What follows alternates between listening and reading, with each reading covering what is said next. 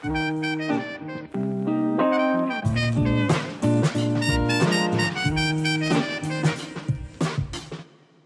everyone, and welcome to the SCU Buzz podcast.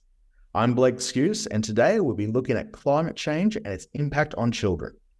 From youth led protest to advocacy, young people are at the forefront of the climate movement. But how can we effectively engage with them about this in schools?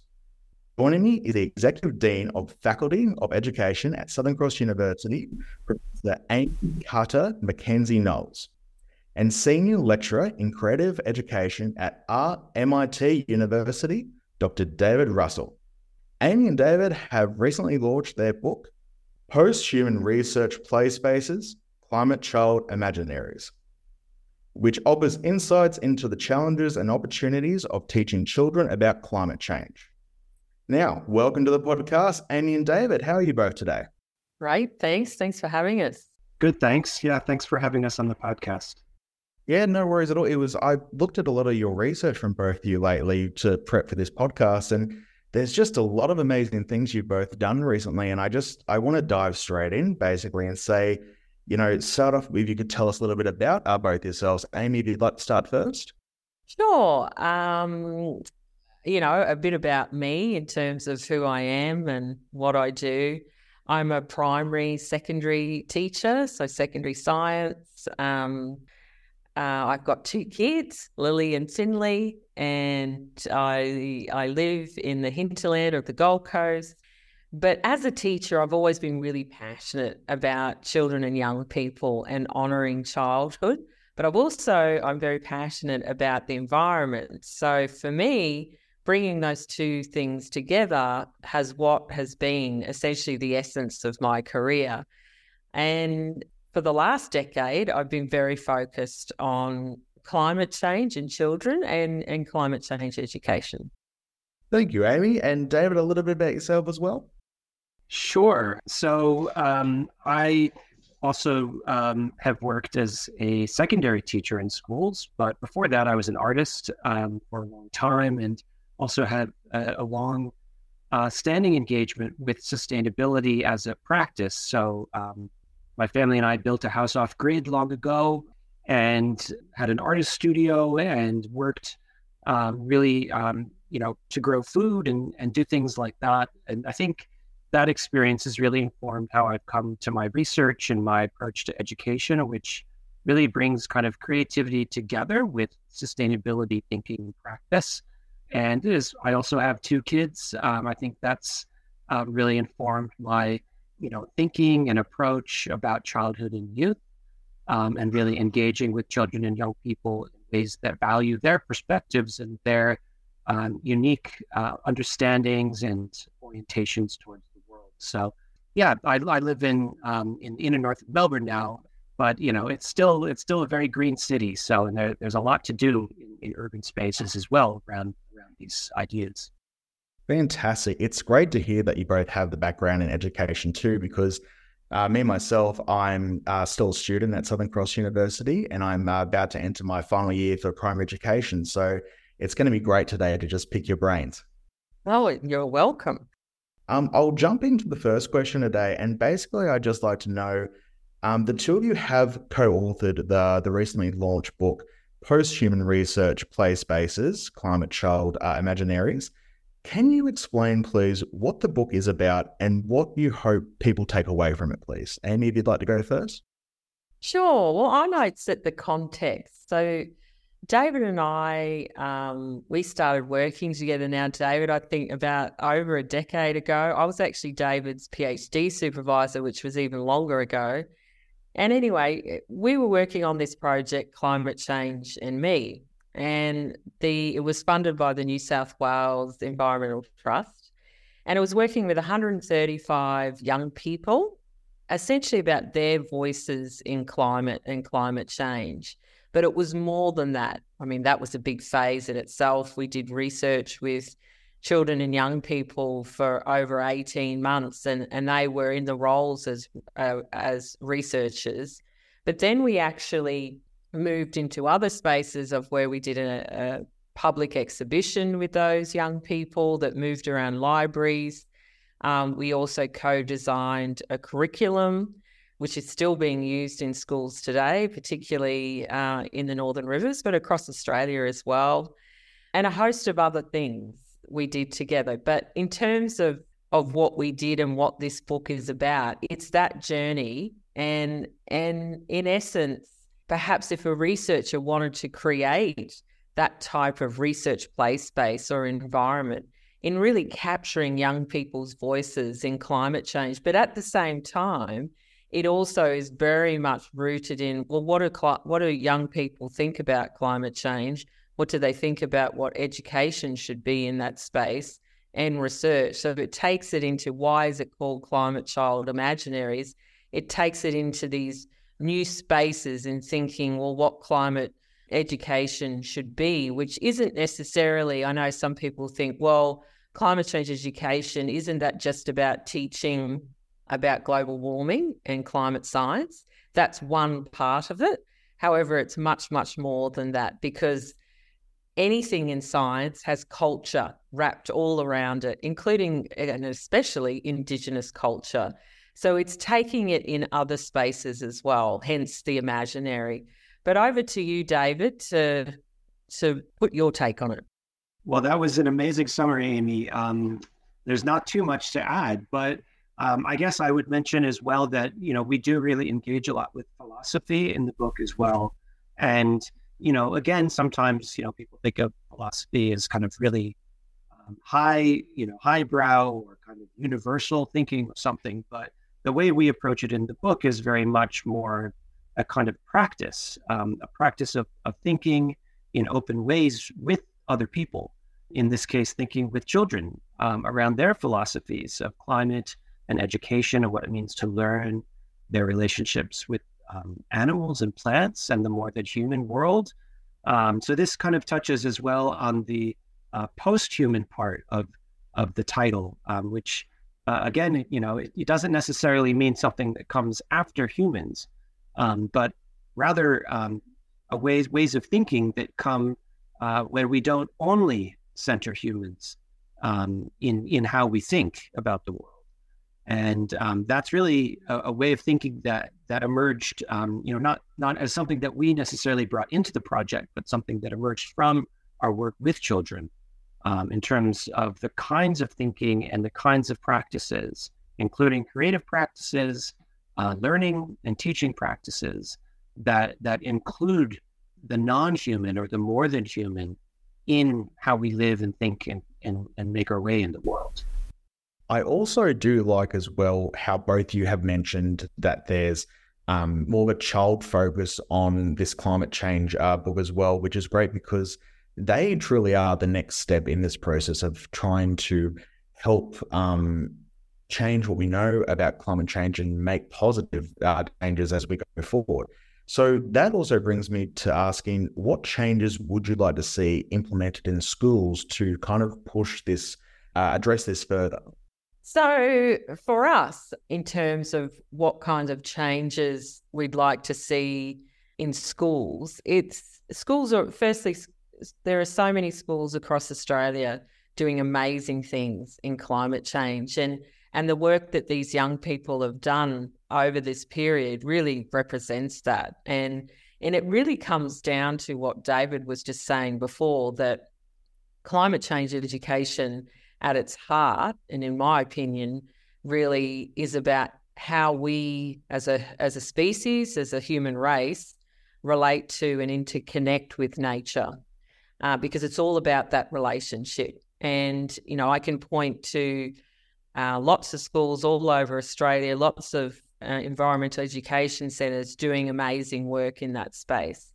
But where I think we need to push further as a whole of education system, and this isn't just schools, I'm talking about policy, curriculum, is that decentering of humans, eh, which is what David also talked about, is that uh, where the environment isn't, for instance, something for for humans just to consume or it's here for us, it's important to put it in the context of the history of the universe, noting that the universe is 13.4 billion years old and the Earth is 4.5 billion years old. So it's humans in that respect have only existed for a short amount of time. And putting that in the context of the history of the environment, when you draw upon Indigenous philosophies too around uh, deep time, I find young people are very receptive to it and in fact in fact drawn to it in terms of understanding that and that relationship. So it's a in terms of going back to your original original question about what needs to be not needs to happen i think we need to see a greater and greater shift in that fundamental question around well what is education for? And noting that we've got a planet at the moment that is getting hotter year on year we are in an absolute climate crisis so in that sense, education has to respond to that. It's it's critical that it responds to that. And at present, to give it some context, in Australia, we have no climate change education policy uh, for as a nation. In fact, our last policy was in terms of environmental education was from 2009. And so even when you when you say, you know, what needs to happen, it's a whole of education sector we need to see climate change education policy. We need to see climate change education carefully integrated within the national curriculum. There's so much work to do from so many sectors that it's not just a it's it's not just an issue where you say, okay, this is another thing for schools to do. It's a whole of sector shift. And it does, in my mind, come back to the core purposes of, of schooling and the core purposes of what it is to be human. But over to you, David. oh, that's a wonderful response, Amy, and I, I really agree with that.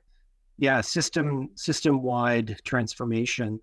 Um, I think you know what our research and and the the work we we uh, discuss in the book really shows is that uh, intergenerational collaboration can actually drive this kind of change. So you know, certainly on the one hand, it is uh, simply perhaps a case of actually listening to children and young people in schools and, and giving them more agency over their own learning process in relation to climate change and uh, just about everything else that they that they engage with. Um, but teachers and, and policymakers and, and educational leaders are, are equally imbricated or in, involved in that process of transformation as well. And so, really, what I think our work shows is that um, there are really you know evidence based approaches and tools for doing this intergenerational work and we can see now you know we've reconnected or we, have been in touch with them really the whole time but reconnected for the launch um, with uh, some of the uh, young people who worked with us as children and now 10 years on um, you know we're still in a in a collaborative relationship with them that's the kind of work that can actually affect change through, you know, the the relations of, of care around learning and and exchange of ideas uh, over time and across generations. And I think that's that's that sort of trans or intergenerational knowledge sharing is really broken within the educational system as it's configured at the moment. I completely agree. Oh, sorry, Amy. Mm. I was just going to say, if I could just riff off David for a minute, I couldn't agree more. And particularly in the context of, I was thinking, David, when we recently came back with the youth researchers at the launch and and also uh, in our other work involving children and young people that that they're actually really bringing together um, climate change in country where they see them wrapped around each other. And so I'm talking about country in an Indigenous sense and understanding climate through Indigenous stories and Indigenous science and looking at uh, looking at other philosophy, other science other than Western science. Um, and hence that happens in very intergenerational ways. So sorry, sorry to sorry to um, interrupt, mate. Oh, no worries at all, Amy. What I was going to say is I completely agree with both of you, and I love how uh, David, you said you want to listen to students more because we don't give them enough credit for what ideas they do have, and Amy as well. Um, I hear what you say about the curriculum, and it sounds like there does need to be a bit of a tweak. Or maybe a transformation, perhaps even a revolution. I also wanted to ask too is we know that children are very passionate about climate change, and we've seen that through the massive school strike for climate events across Australia and the rest of the world. Can you tell me about the Climate Change and Me project and what sort of uh, creative responses to climate change you received from children through that, please? You want to go first, David, and then I'll jump on. Uh, yeah, sure. I mean, I think it's it's really been interesting for us uh, witnessing the rise of uh, the youth climate activist movement around you know 20, 2018 and then kind of peaking in 2019 because you know we started working with uh, children and young people around these ideas in 2014 and I think a little bit earlier than that as well. And I guess we approached that from a really open-ended, creative uh, space where really it was just an invitation for uh, children and young people who were just from um, schools across the region. So they, they weren't necessarily activists, they weren't self selected as environmental um, stewards or, or custodians. They were just kids from schools, right? And so that I think that was important that we started um, at that time historically because, um, of course, there's a lot of work now about the school strikes, particularly because the the mass media picked it up and um, it's had such an impact globally. So people, everyone wants to know what the climate activists are thinking and doing and so on. But I think it's important that our project just started with kind of everyday kids at everyday schools and ask the question, you know, how would you express your understanding and, and experience of climate change through any kind of creative means? And, you know, in the sense of the collaboration I was discussing before, we didn't just kind of turn them loose um, and, and, let them do anything they wanted. We supported their their ideas, so we gave them, uh, we nurtured their skills. So whether they wanted to draw, they wanted to make films, or they wanted to create photographs and then write about the photographs, you know, those were all processes that you know emerged and were cultivated and developed in a collective way through through the project.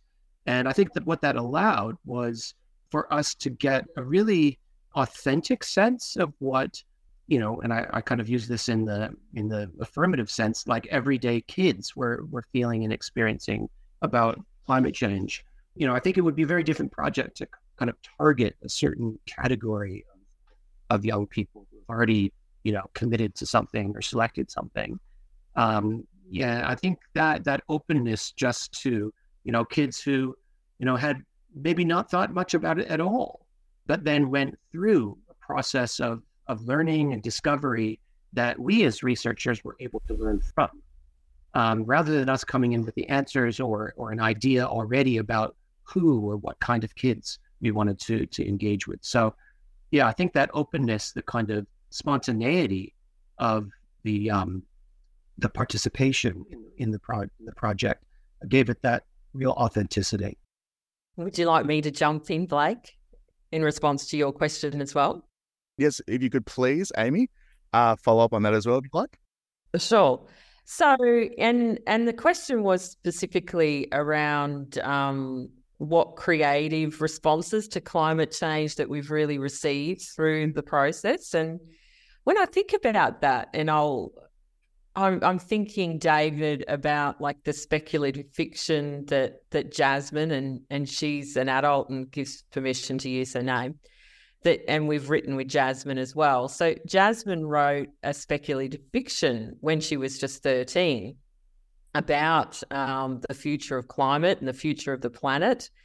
And that took all sorts of interesting directions. So, not only the spec- speculative fiction itself, but then those character those characters so she created these avatars and we then utilized those avatars with her and with the rest of the children and young people in creating essentially a climate change profiler so what this does is allows you to go through and answer different questions and then it tells you what climate change avatar you are which is essentially what climate tra- what climate profile you are.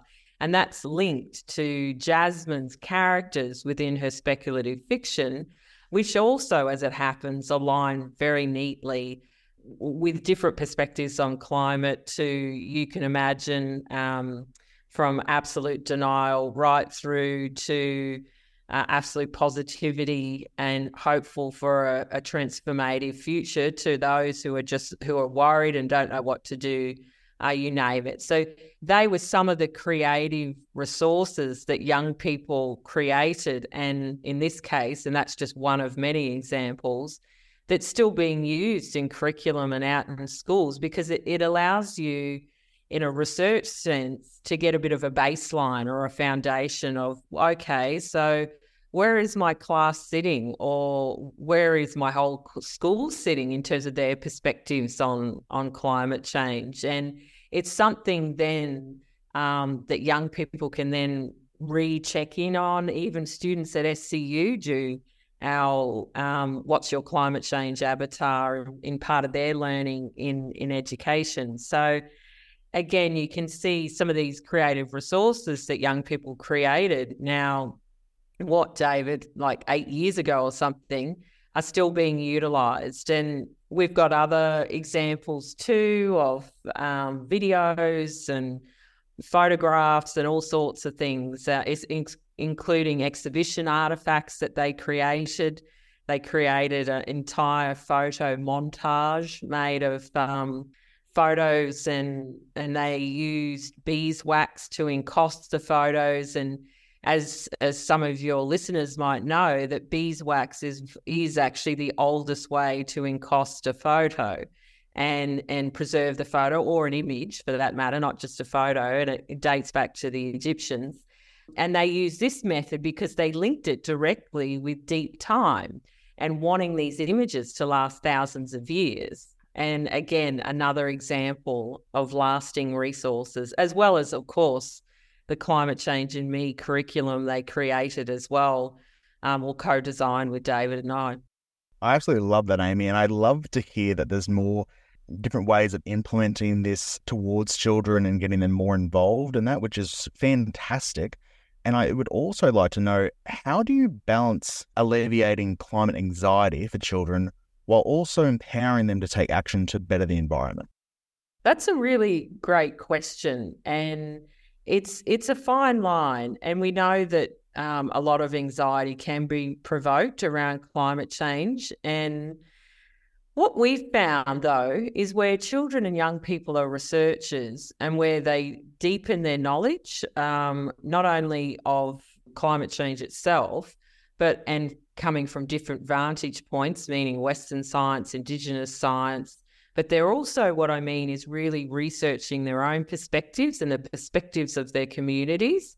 That that in itself, that knowledge production, and then turns into a knowledge exchange as well, really helps in alleviating uh, anxieties because they're they're in a seat or position of empowerment. And what I mean it by empowerment is in these projects, they're creating real resources, real curriculum, real policy that then goes on to have real change and impact. So I think to me, where there's that agency at the center of it, that very much helps to alleviate anxieties. Whereas if it was just a this is the, the current state of the environment, this is where we're at in geological time, meaning the Anthropocene, and then you stopped flat there, that would be very anxiety provoking. But but that's really not what we do. We're really getting into, like David said before, what children and young people's voices are, and then um, giving them a platform, if you like, to be able to enact that. David, your thoughts?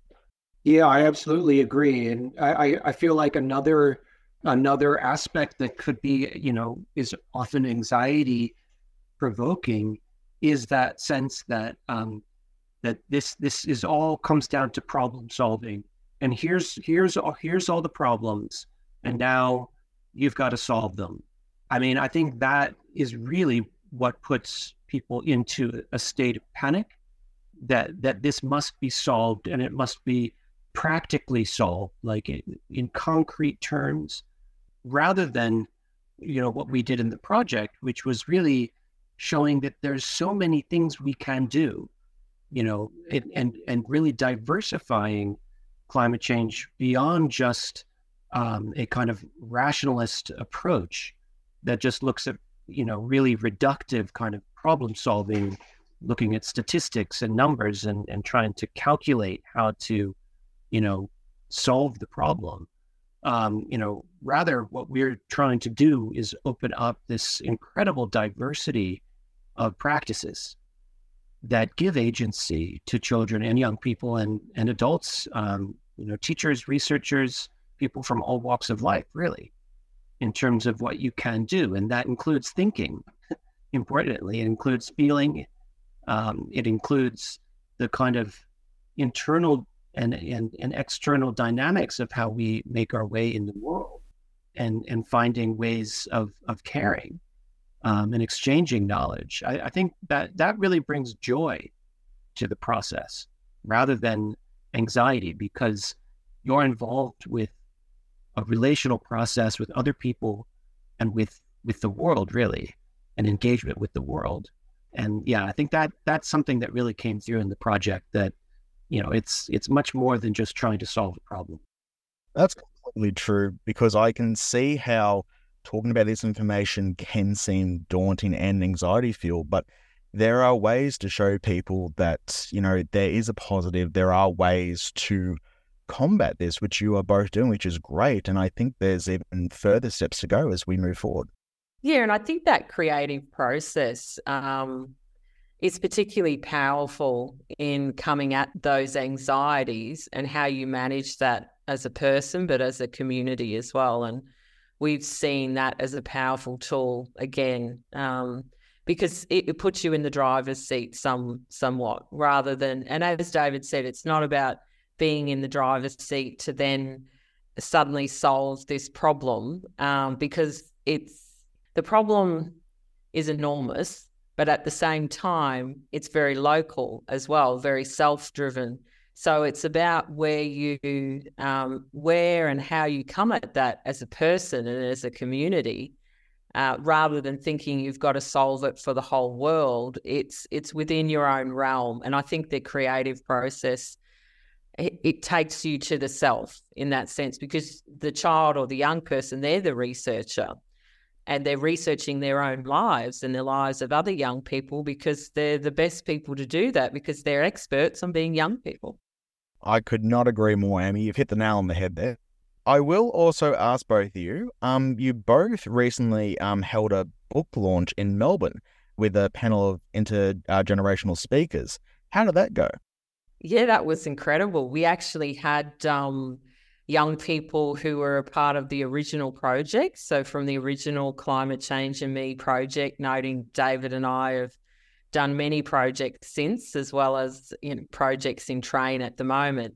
And so having those young people there who are now anywhere from 18, 19 to early 20s and hearing their perspectives. And it was incredible to, because the, the panel was made up of myself and David and, and Dr. Eve Mayes, who's also an active climate change researcher in education and childhood as well as young people who are on this project, but some who are on Eve's um, project, who Eve's doing a, a DECRA in this space. And so hearing their perspectives on their perspectives from when they were younger um, was incredible. And, and, and actually, we're going to write a piece about that an intergenerational piece of, of looking back, but looking forward again on that that earlier work together. So bringing us together, which is I guess also uh, thinking around, we did this research now nearly a decade ago that the impact it has on children and young people's lives that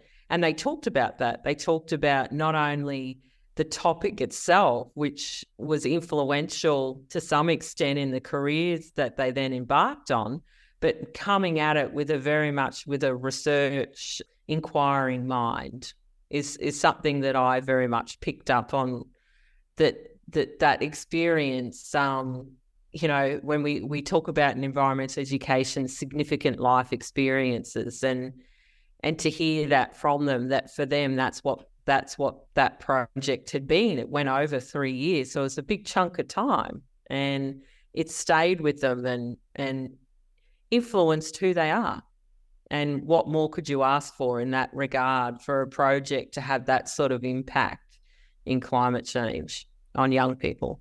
Exactly right. You want to hear a lot more of these uh, positives coming out of these events, which is fantastic.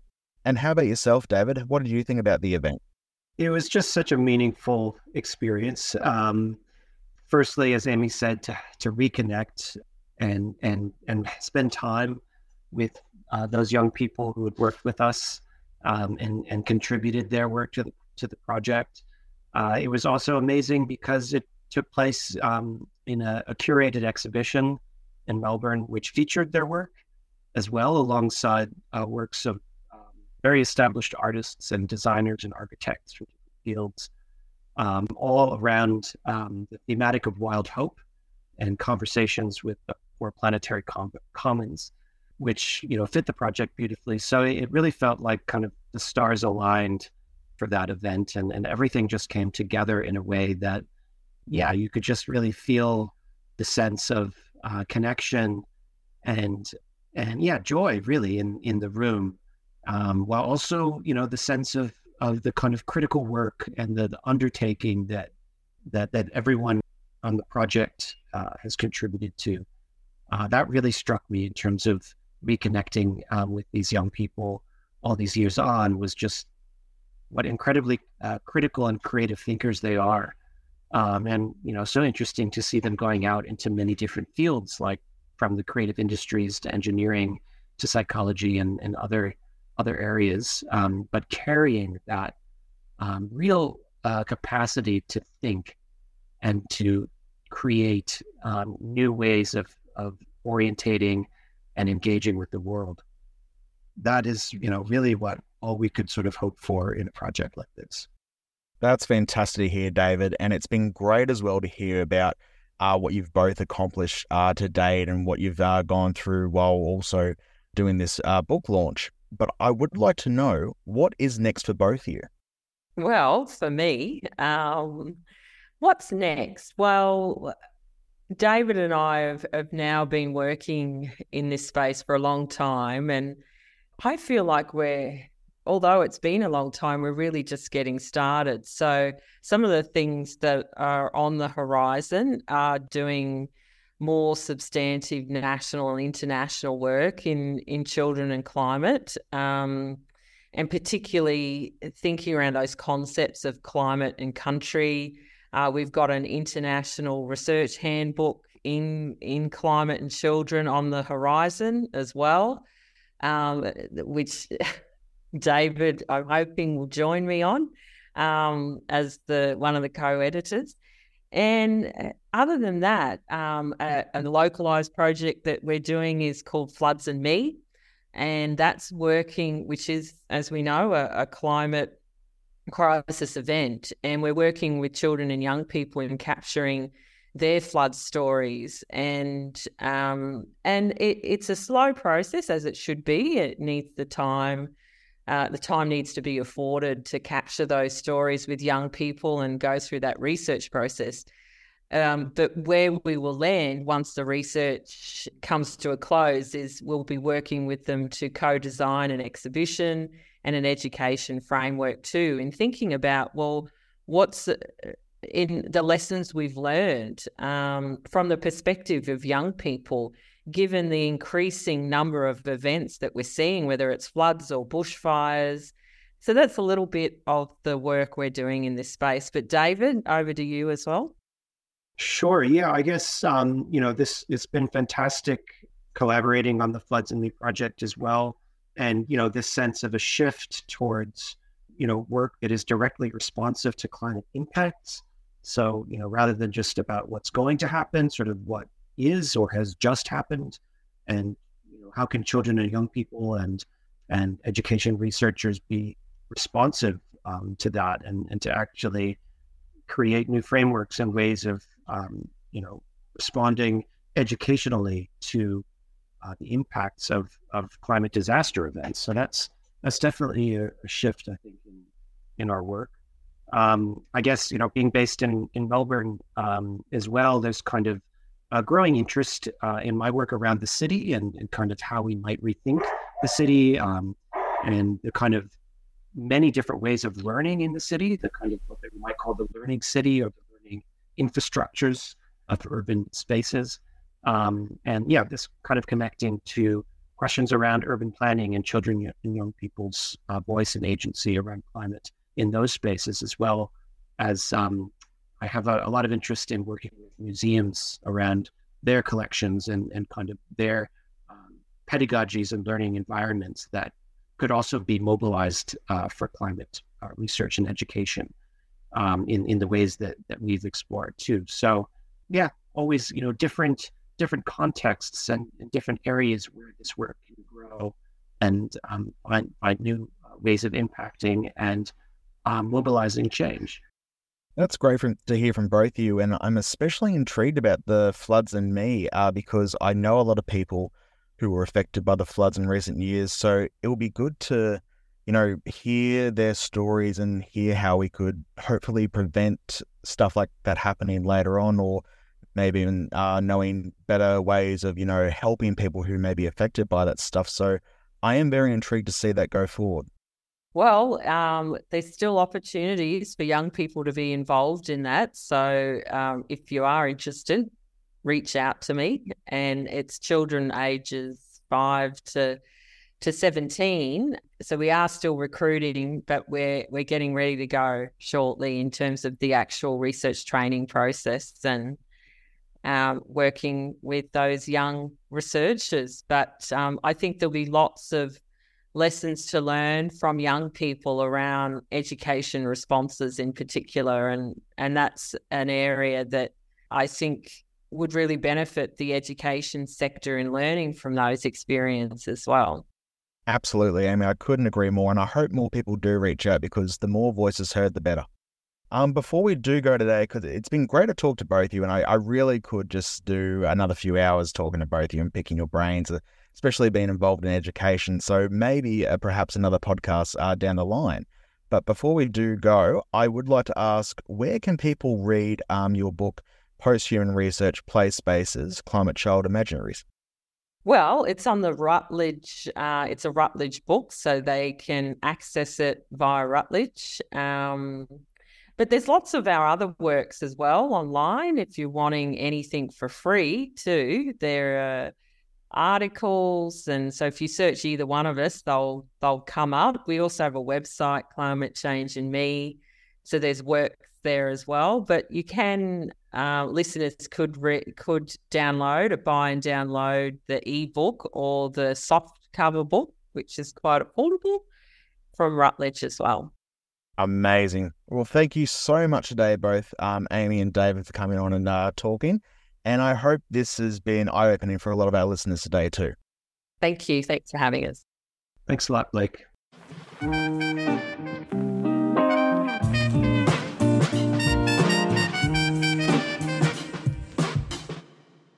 I'd like to acknowledge the traditional lands that this podcast was recorded on and extend my respects to elders both past and present.